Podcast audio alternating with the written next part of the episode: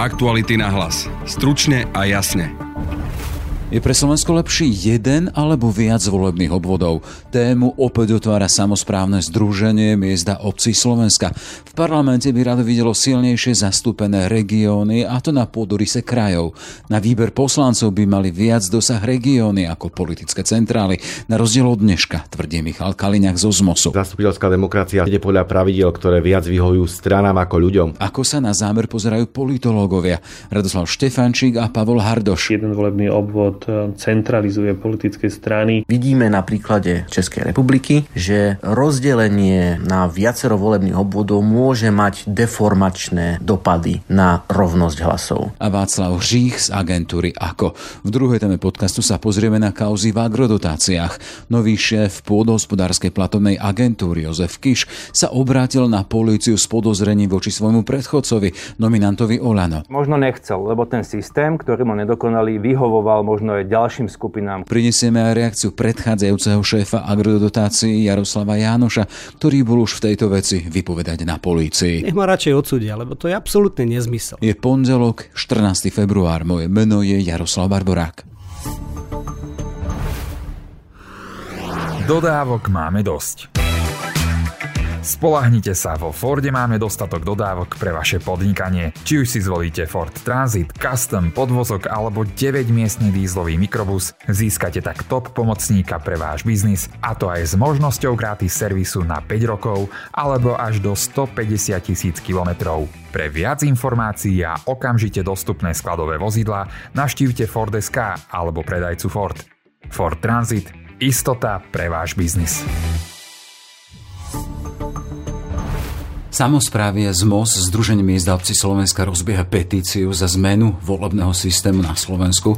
Dôvody a zámery objasníme s Michalom Kaliňákom, ústredným riaditeľom kancelárie z MOSu. Vítajte. Ďakujem za pozvanie, pekný deň. Aktuálne máme na Slovensku jeden volebný obvod. Vy chcete mať aspoň 8? My chceme mať presne toľko, koľko bude samozprávnych krajov, teda ak bude v najbližších voľbách 8 samozprávnych krajov, to je 8 obvodov pre 8 krajov, ak by sa v budúcnosti tento počet samozprávnych krajov zmenil, čo my predpokladáme, že ich bude menej. Tým pádom plasticky na to bude reagovať aj počet volebných obvodov. Treba si otvorene povedať, že vo svete máme 5 alebo 6 krajín, ktoré majú jeden volebný obvod. A je to úplne špecifikum aj napríklad preto, lebo v roku 98 všetky vterajšie opozičné strany sľubovali, že ten jeden volebný obvod a Mečiarov dar Mečiarovi vrátia po voľbách. Nestalo sa tak, žiadna vláda na to doposiaľ nereflektovala. Dnes je zrejme, že v decentralizovanej krajine, kedy sa presúva moc, zodpovednosť aj kontrola z centrálnej vlády na regióny, na mesta, obce a kraje, Súbežne s tým si centrálne stranické štruktúry posilnili svoj vplyv, čo znamená aj to, že máme takmer úplne chabú legitimitu poslancov v parlamente. Hovoríte o chabej legitimite poslancov v parlamente, ale predsa len sú to poslanci, ktorí zvolili ľudia a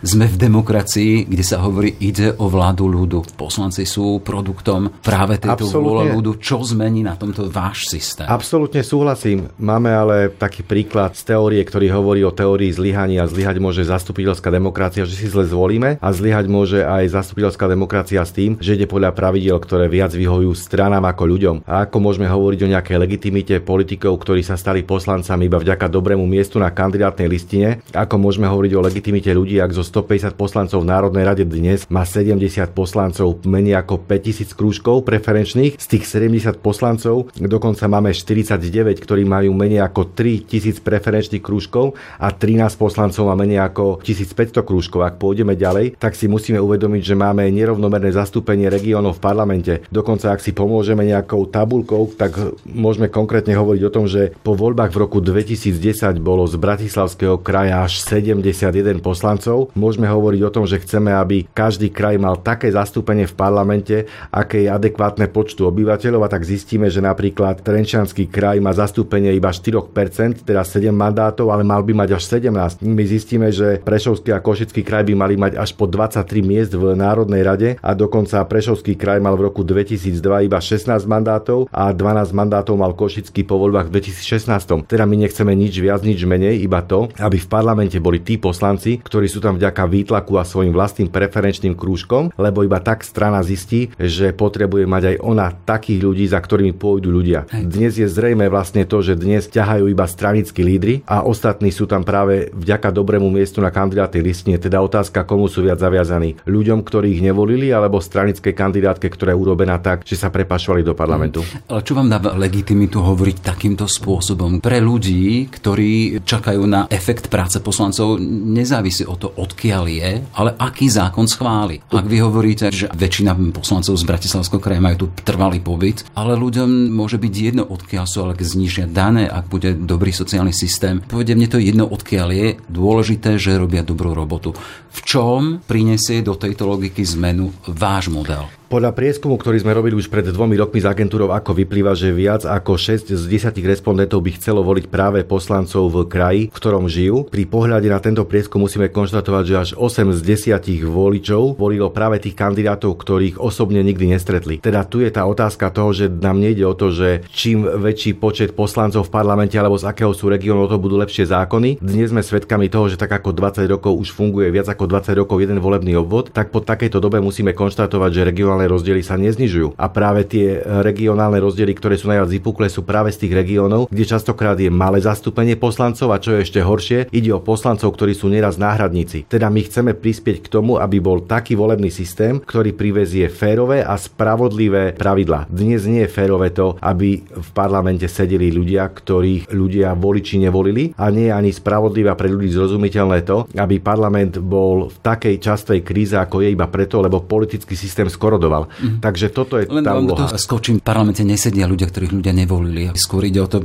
ide vám o to, aby ľudia viac poznali tých, ktorých volili. Ak máme v posledných parlamentných voľbách... Nechcem, aby v parlamente Ak máme ľudia, v posledných voľbách asi 2,9 milióna voličov mm. a musíme konštatovať, že tam sedia poslanci s 300 alebo 400 preferenčnými krúžkami, tak je jasné, že to, kto ich volí, je úplne zanedbateľné percento a sú v tom parlamente práve preto, lebo sa umiestnili na dobrom mieste na kandidátnej listine. A tu sa dostaneme k tomu, čo potrebujeme. Návrh na viac volebných obvodov nie je proti tomu, aby sme išli proti politickým stranám. My ich reálne potrebujeme. My preto nejdeme s väčšinovým systémom. My chceme mať pomerný systém naďalej, ale tak, aby bol pre ľudí zrozumiteľný a tak, aby bol tlak na strany, ktoré budú fungovať. Dnes máme politické strany, ktoré majú 200 členov a teda oni si neplnia ani základné spoločenské funkcie, ktoré by mali. Dnes sme svedkami toho, že v parlamente pôsobia také strany, ktoré príjmajú rozhodnutia pre celú republiku dovnútra aj navonok, ale zistíme, že ak príde na lámanie chleba, tak si na sociálnych sieťach zháňajú členov okreskových volebných komisí a tu sa snažím povedať to, že tie strany nie sú tak napojené na regióny, na ten reálny život, ako by potrebovali. A môžeme ísť k príkladom tejto vlády, ale aj tých bývalých vlád, ktoré prijímali nieraz rozhodnutia, ktoré neboli prospešné, ale skôr ako ľuďom, poslancom z regiónov vyhovali niekomu inému. Hey, len si skúsme namodelovať, ako by to vyzeralo, keby to bolo podľa toho, čo navrhujete. Čiže keby boli voľby e,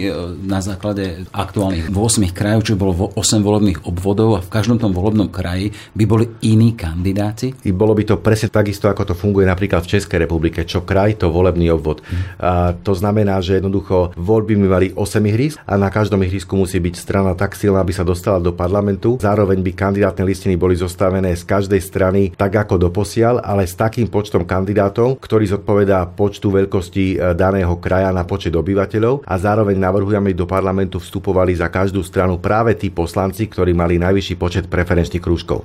Potrebujeme profesionalizovať politiku, aby sme tam mali presne tých ľudí, ktorí vedia, že to, čo e, rozhodujú v parlamente na základe tej legitimity, ktorú získali od ľudí. Tuto sa bije v podstate logika toho parlament politických strán a vy hovoríte o tom, že parlament ľudí, ktorých poznajú regióny. Presne tak, to sa ale nebie. Tu ide o to, že my stále potrebujeme politické strany v našom parlamentnom modeli, takže to znamená, že my to vôbec nespochybňujeme. Práve naopak, my chceme pomôcť stranám, aby fungovali reálne a štandardne, aby mali svoje štruktúry, aby vedeli, že čo z územia idú pretaviť na tú najkvalitnejšiu pôdu a teda na pôdu Národnej rady. Aby častokrát principiálne témy neboli zatienené nejakými zástupnými vecami, ktoré až nie sú tak dôležité ako to ostatné, čím reálne žijeme. To znamená, že ak vytvoríme 8 ihrisk na miesto jedného, tak politické strany budú pod obrovským tlakom kvality obsahu, kvality formy a začne reálna konkurencia. Nič lepšie sa v demokracii nemôže stať, ak bude reálna konkurencia politických strán a nám ide práve o reálnu konkurenciu. Politológovia sa v hodnotení zámeru viacerých volebných obvodov pre Slovensko rozchádzajú.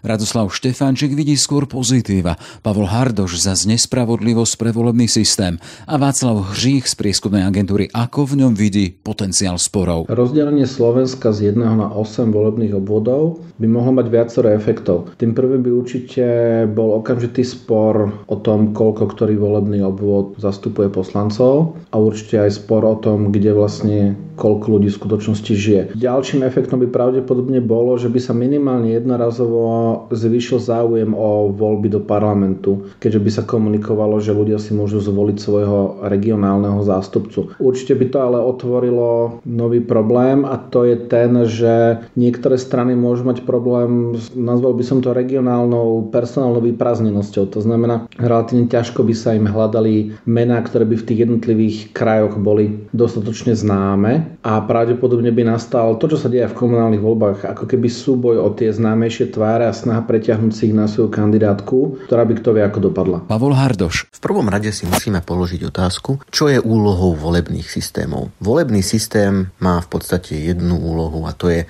premeniť hlasy voličov na mandáty rozmeniť hlasy voličov na kreslá zástupcov. Pritom tu existuje jeden zásadný normatívny aspekt, jeden zásadný hodnotový účel takéhoto systému a to je zachovať rovnosť hlasov. To znamená, že hlas, ktorý odovzdáte v Bratislave vo voľbách, bude mať približne rovnakú váhu ako hlas odovzdaný v Prešove, v Žiline, v Čadci. Preto je podstatné rozprávať sa o tom, aké dopady by malo zavádzanie viacerých obvodov. Vidíme na príklade Českej republiky, že rozdelenie na viacero volebných obvodov môže mať deformačné dopady na rovnosť hlasov. Videli sme vo viacerých českých voľbách, že mnohé menšie strany v podstate museli ako keby vynaložiť viac hlasov na to, aby mohli mať aspoň nejaký mandát. Že teda nebola tam zachovaná dokonalá rovnosť, ani len nedokonalá rovnosť, ale v podstate vyslovene neférová situácia, kde mali o polovicu menej mandátov, než by sme čakali pri pomernosti. Výhoda jedného obvodu, ktorý máme na Slovensku, je, že je to veľmi jednoduchý priam blbuvzdorný systém, ktorý je nielen veľmi odolný voči manipuláciám, aké často vidíme pri pokusoch o manipuláciu s volebnými obvody pre zvýhodenie tej ktorej politickej strany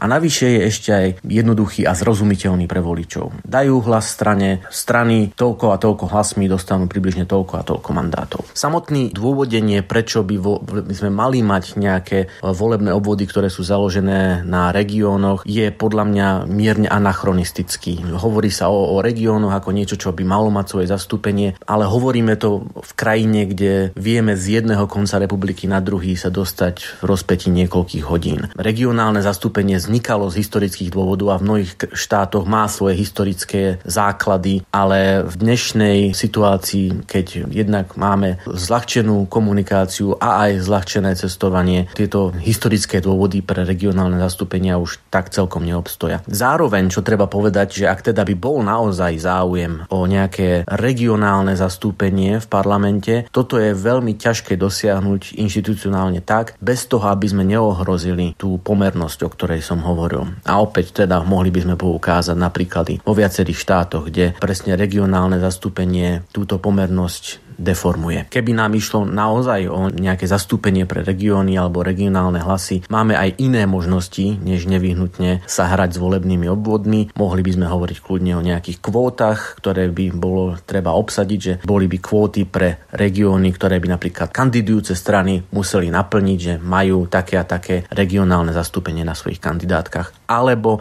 by sme mohli hovoriť napríklad o znížení kvóra z 5% na, nieč, na menej, na 3 alebo 1%, aby sa pomohlo menšinovým silám alebo teda aj prípadným nejakým regionálnym hlasom. Radoslav Štefančík. Mne osobne je táto iniciatíva veľmi sympatická, pretože ruší Mečiarovo dedictvo, ktoré tu trvá skutočne e, veľmi dlho. Ja si pamätám, že mnoho politických strán existenciu jedného volebného obvodu pravidelne kritizovali, ale nikdy sa nemali k tomu, aby to nakoniec zmenili, takže akákoľvek iniciatíva zmeniť jeden volebný obvod a vytvoriť viacero volebných obvodov, či už 4 alebo 8, je sympatická a určite si z mojej strany zaslúži podporu. Čo je veľmi dôležité je, že tento volebný systém pomáha tým stranám, ktoré sú viac centralizované, ktoré existujú okolo jedného lídra, okolo jednej silnej osobnosti. Rovnako vyhovuje stranám, ktoré nechcú vytvárať regionálne štruktúry, pretože ich považujú za záťaž.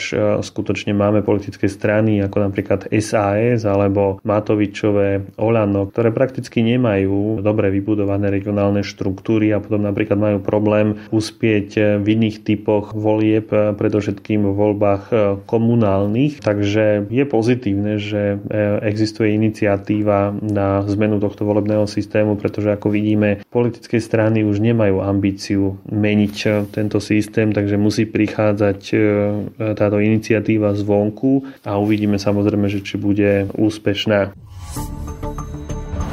Nie len nominanti a ľudia blízky Smeru a SNS, ale aj nominant Oľano má problémy s políciou pre agrodotácie. Bývalý šéf pôdhospodárskej platobnej agentúry a nominant exministra Jána Mičovského za Oľano Jaroslav Jánoš čelí podozreniam z manipulácie kontroly. Už v minulotýžňovej relácii na rovinu o tom hovoril súčasný šéf PPA Jozef Kiš. Dnes e, máme niekoľko e, trestných podaní aj v rámci toho obdobia od, od volieb do toho 36. 2021 a pokiaľ sa preukáže, že tam bola vedomá manipulácia, či už s kontrolou alebo s e, dátami, tak jednoznačne budeme z toho vyvodzovať dôsledky. K tomu ale... sa ešte vrátim, teda k týmto trestným podaniam, ale zostaňme pri tej otázke. Za nominanta Olano teda prečo bol problém s kontrolou? Vy ste naznačili, že celý ten e, problém bol v tom, že boli tam vlastne ako keby politicky dosadení ľudia, ktorí smerovali tie dotácie k konkrétnym vybraným ľuďom. Na nich e, vlastne ako keby boli vytvorené tie projekty, alebo teda umelo nafúknuté. A teda celé to súviselo s tým, že e, Bederovci boli napojení na Smer a ďalšie skupiny na SNS, čo boli vládne strany, ktoré ovládali PPAčku cez ministerstvo pôdohospodárstva. Ale prečo teda už za Oľano tam stále bol problém? Tam, kde sa nejakým spôsobom tie škody mohli eh, vytvoriť a mohli vzniknúť, bol ten prvý pilier, to sú tie priame platby na plochu. A tam naozaj počas toho obdobia eh, bolo veľa procesných nedostatkov, veľa organizačných nedostatkov a hlavne tam chýbala kvalita dát. To znamená, že stále sa nejakým spôsobom riešili problémy ako dvojitá deklarácia, alebo to, či vôbec ten pozemok bol, alebo toto sú procesné veci. Ja sa pýtam na ten dôvod, že prečo to vzniklo. No tak pomerne jasne sme si povedali, prečo ten problém vznikol za predchádzajúcej garnitúry, ale prečo bol za uh, nominanta Oľano. Je, je to nekompetentnosť, alebo to nechcel skontrolovať, alebo kde je ten problém? Poďte sa, či chcel alebo nechcel, to sa musíte pýtať jeho. Ja jednoznačne hovorím, že stav, ktorý som ja v PPA našiel, bol taký, že neboli zrealizované zmeny, ktoré boli potrebné na to, aby k takýmto veciam nemohlo dochádzať. To znamená, že bolo to zanedbané.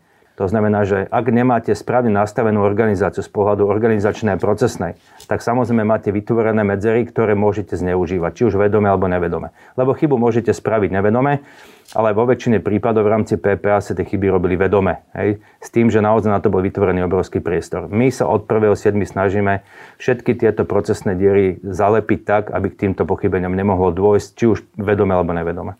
Z toho, že tých ľudí smeráckých a SNSáckých ste vlastne prepustili vy a nie je váš predchodca nominant Olano, mi vyplýva teda, že prečo on ich neprepustil? Lebo tá, tá otázka mi vyplýva, že prečo neprišiel on na to, že sú to vlastne toxickí ľudia napojení na Norberta Bedera alebo Martina Kvietika. Viete čo, možno nechcel, lebo ten systém, ktorý mu nedokonalý, vyhovoval možno aj ďalším skupinám, ktoré tam boli alebo sú na PPA, ktoré nejakým spôsobom tie peniaze aj v minulosti čerpali, lebo nemôžeme povedať, že to bola jedna skupina. V tejto chvíli mám v štúdiu pána Jaroslava Jánoša, bývalého šéfa podhospodárskej platobnej agentúry, nominanta Oľano. Dobrý deň. Dobrý deň, prajem. Pane Janoš, ako reagujete na tie slova vášho nástupcu, ktorý tvrdí, že vlastne ste možno nechceli vyriešiť ten problém v PPAčke, že ste nechceli vyčistiť tú agentúru od tých ľudí, ktorí tam boli napojení e, na Bedera, Kvietika a ďalších, ktorí sú teraz obžalovaní z toho, že rozkrádali tie dotácie. Viete, hovoriť o tom, že som nechcel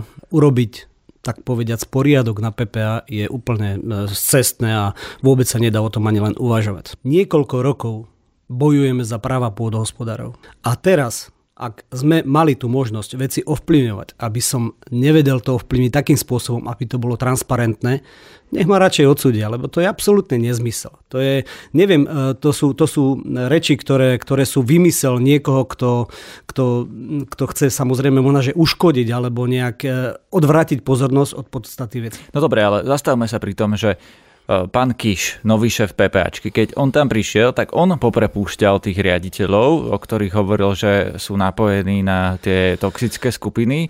Nie vy.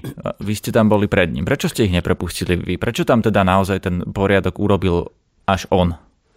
Uh, nemyslím si, že on prepustil tých toxických ľudí, ktorých e, my sme neprepustili. Predsa no zostali tam tí riaditeľia. Na ministerstve, na ministerstve pôdohospodárstva boli za Mičovské obsadené jednotlivé funkcie ľuďmi, ktorým Mičovský dôveroval.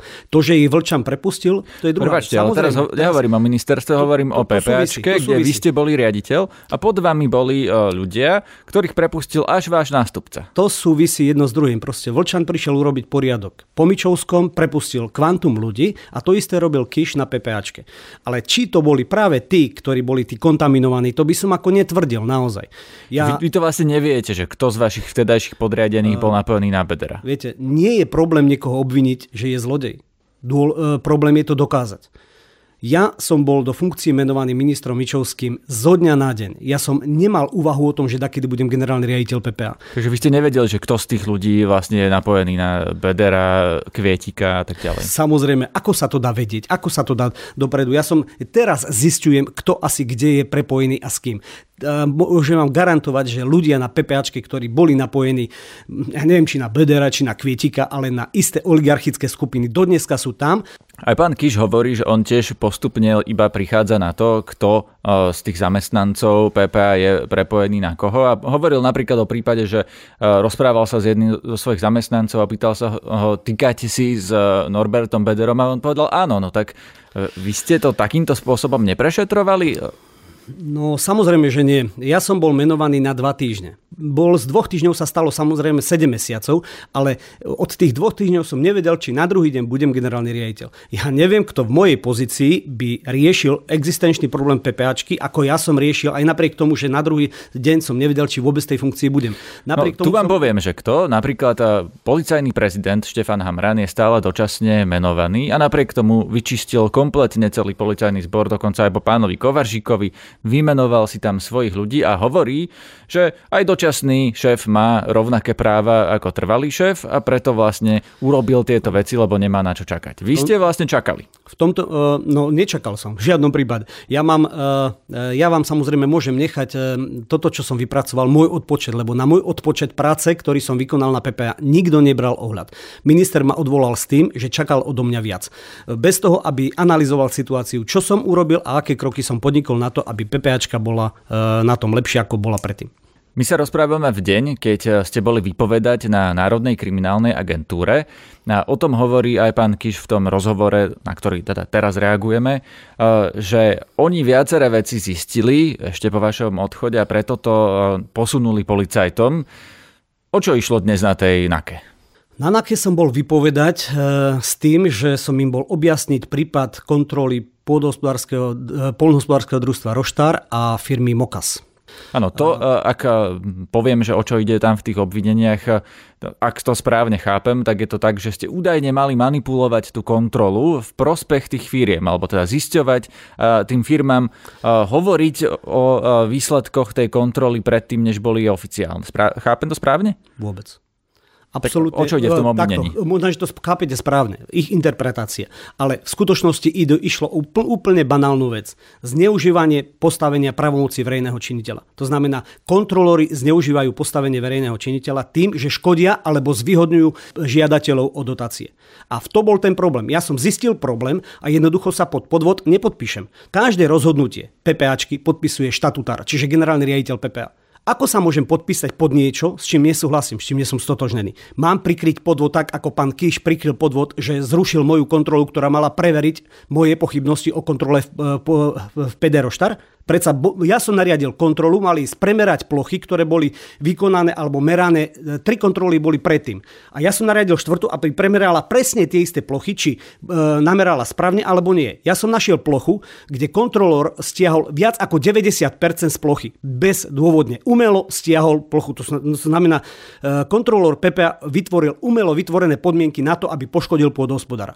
Z druhej strany som mal sťažnosť e, predsedu družstva e, pana Zobolu, z PD Roštar, to, a, s tým, že tvrdí, že ho PPHčka ukratil o 200 tisíc. Pozor, tuto ide... Takže ja som... vy ste, prepačte, ako nadriadení kontrolovali, či váš zamestnanec, kontrolór PPA, náhodou neukrátil toho podnikateľa, ktorý sa stiažoval. Jasne, mal som, mal som vážne pochybnosti a presvedčil som sa, že stiahol neoprávnené 90% z plochy. Takže vy ste vlastne pomohli tej firme k tomu, aby dostala viac peniazí od alebo nie, ale toto ide o systémovú vec. Predsa nemôže byť PPAčka katom na polnospodárov.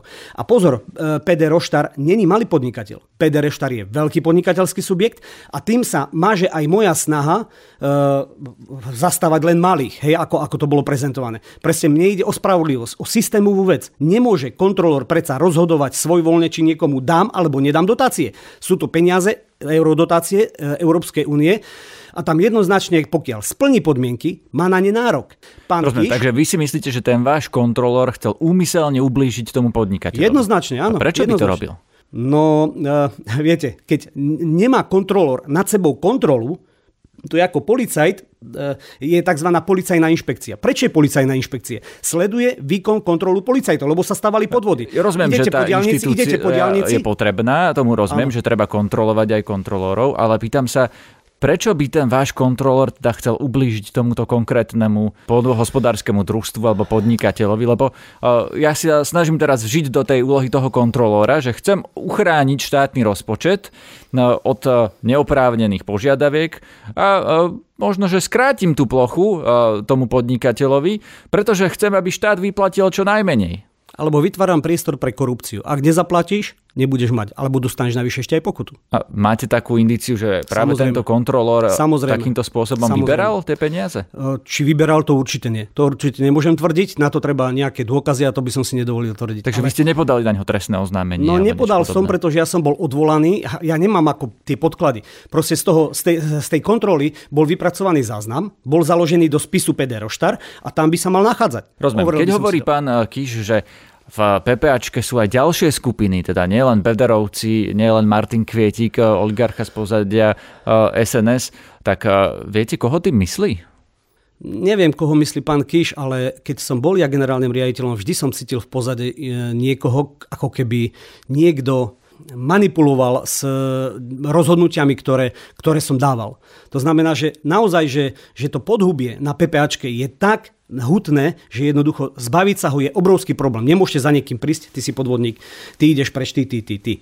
Proste nezbavíte sa takto. Tá otázka teda stále zostáva tá istá, že koho ešte vnímate okrem Bedera a Kvietika ako tie skupiny, na ktoré naráža pán Kiš, že teda v PPAčke stále operujú. Vy hovoríte, že ste sa stretli s niečím podobným, že naozaj tam niekto tlačí na pílu, tak kto to je ešte okrem Bedera a Kvietika? No tak eh, Bedera a Kvietika. Keď si zoberete eh, rozhovory z chaty, kde na Bederovej chate bol natočený nejaký rozhovor, ktorý unikol do verejnosti, tak tam povedali jednoznačne, hej, Joško Kíš povedal, že keď bude treba, tak príde.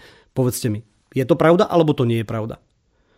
Uh, Vlčan je čistý biznismen. Je to pravda alebo nie je to pravda? To už, to už závisí od nich. Ako, a teraz, keď vidíte, čo sa deje okolo podhospodárstva, tak čo si z toho človek môže vyvodiť? Ja som bol spojený s Bederom, alebo oni sú spojení s Bederom? Nejde o Bedera, že ja vás nepodozrievam asi ani nikto, Nie, že ste vy boli jasné. spojení s Bederom, iba že ste teda neprepustili ľudí, ktorí s ním spojení boli, to tvrdí pán Kiš, ale pri týchto podnikateľoch, ktorých, ktorých ste vlastne vychránili pred vašim kontrolórom, existuje tam nejaké prepojenie? Poznáte Chránite ich vy inak ako oficiálnou cestou? Nikoho som nechránil. To zásadne odmietam. Mne, vždy keď som riešil, riešil som vec systémovo. Vedel som aj zo vlastných skúseností, že... Neodpovedáte mi na tú otázku. Poznáte tých podnikateľov? Samozrejme, že nie. Ja som, ja som pána Zobolu stretol prvýkrát, keď som išiel na kontrolu do Roštara. Viete, naši kontrolóri, respektíve kontrolóri PPA, nemajú radi, keď sa subjekt zúčastňuje na kontrole. Ale niekoho tolerujú. A tam je, tam je to, to, to prostredie veľmi zlé. Veľmi zlé. Kontrolór nemôže byť sám sebe pánom nad zákonom. Jednoducho tam musí byť striktné pravidla. Musíme sa riadiť exaktnými údajmi. A tu v tomto prípade bolo vážne pochybenie e, kontrolorov s cieľom uškodiť. A ja som ano, samozrejme... Rozumiem tomuto vášho argumentu a teda ani v tom Peter Roštár, ani v tej druhej firme nepoznáte nikoho. Vôbec, absolútne, absolútne. Už teraz poznám, samozrejme, lebo už boli, však to boli sťažnosti na, minister, na ministra, e, na štátnych tajomníkov obidvoch, na mňa. Čiže ja už som videl, a keď som videl, že, sa, že teraz prebieha kontrola, tretia v poradí, to je dosť masívna kontrola, proste to sa úplne bežne nerobí.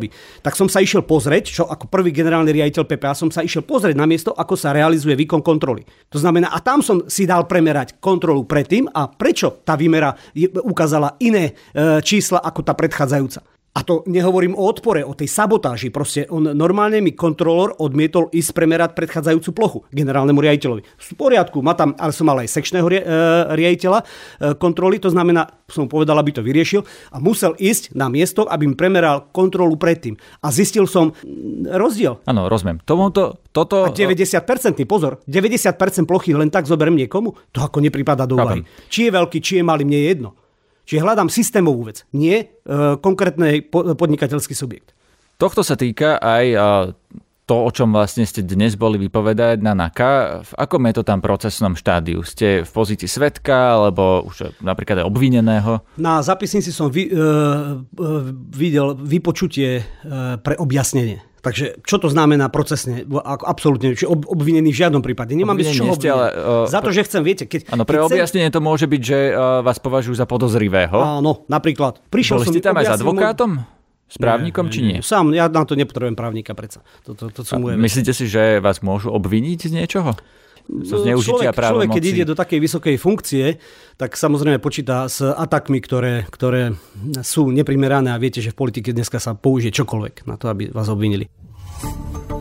Aktuality na hlas. Stručne a jasne. Sme v závere. Za pozornosť ďakujú Peter Hanák a Jaroslav Barborák.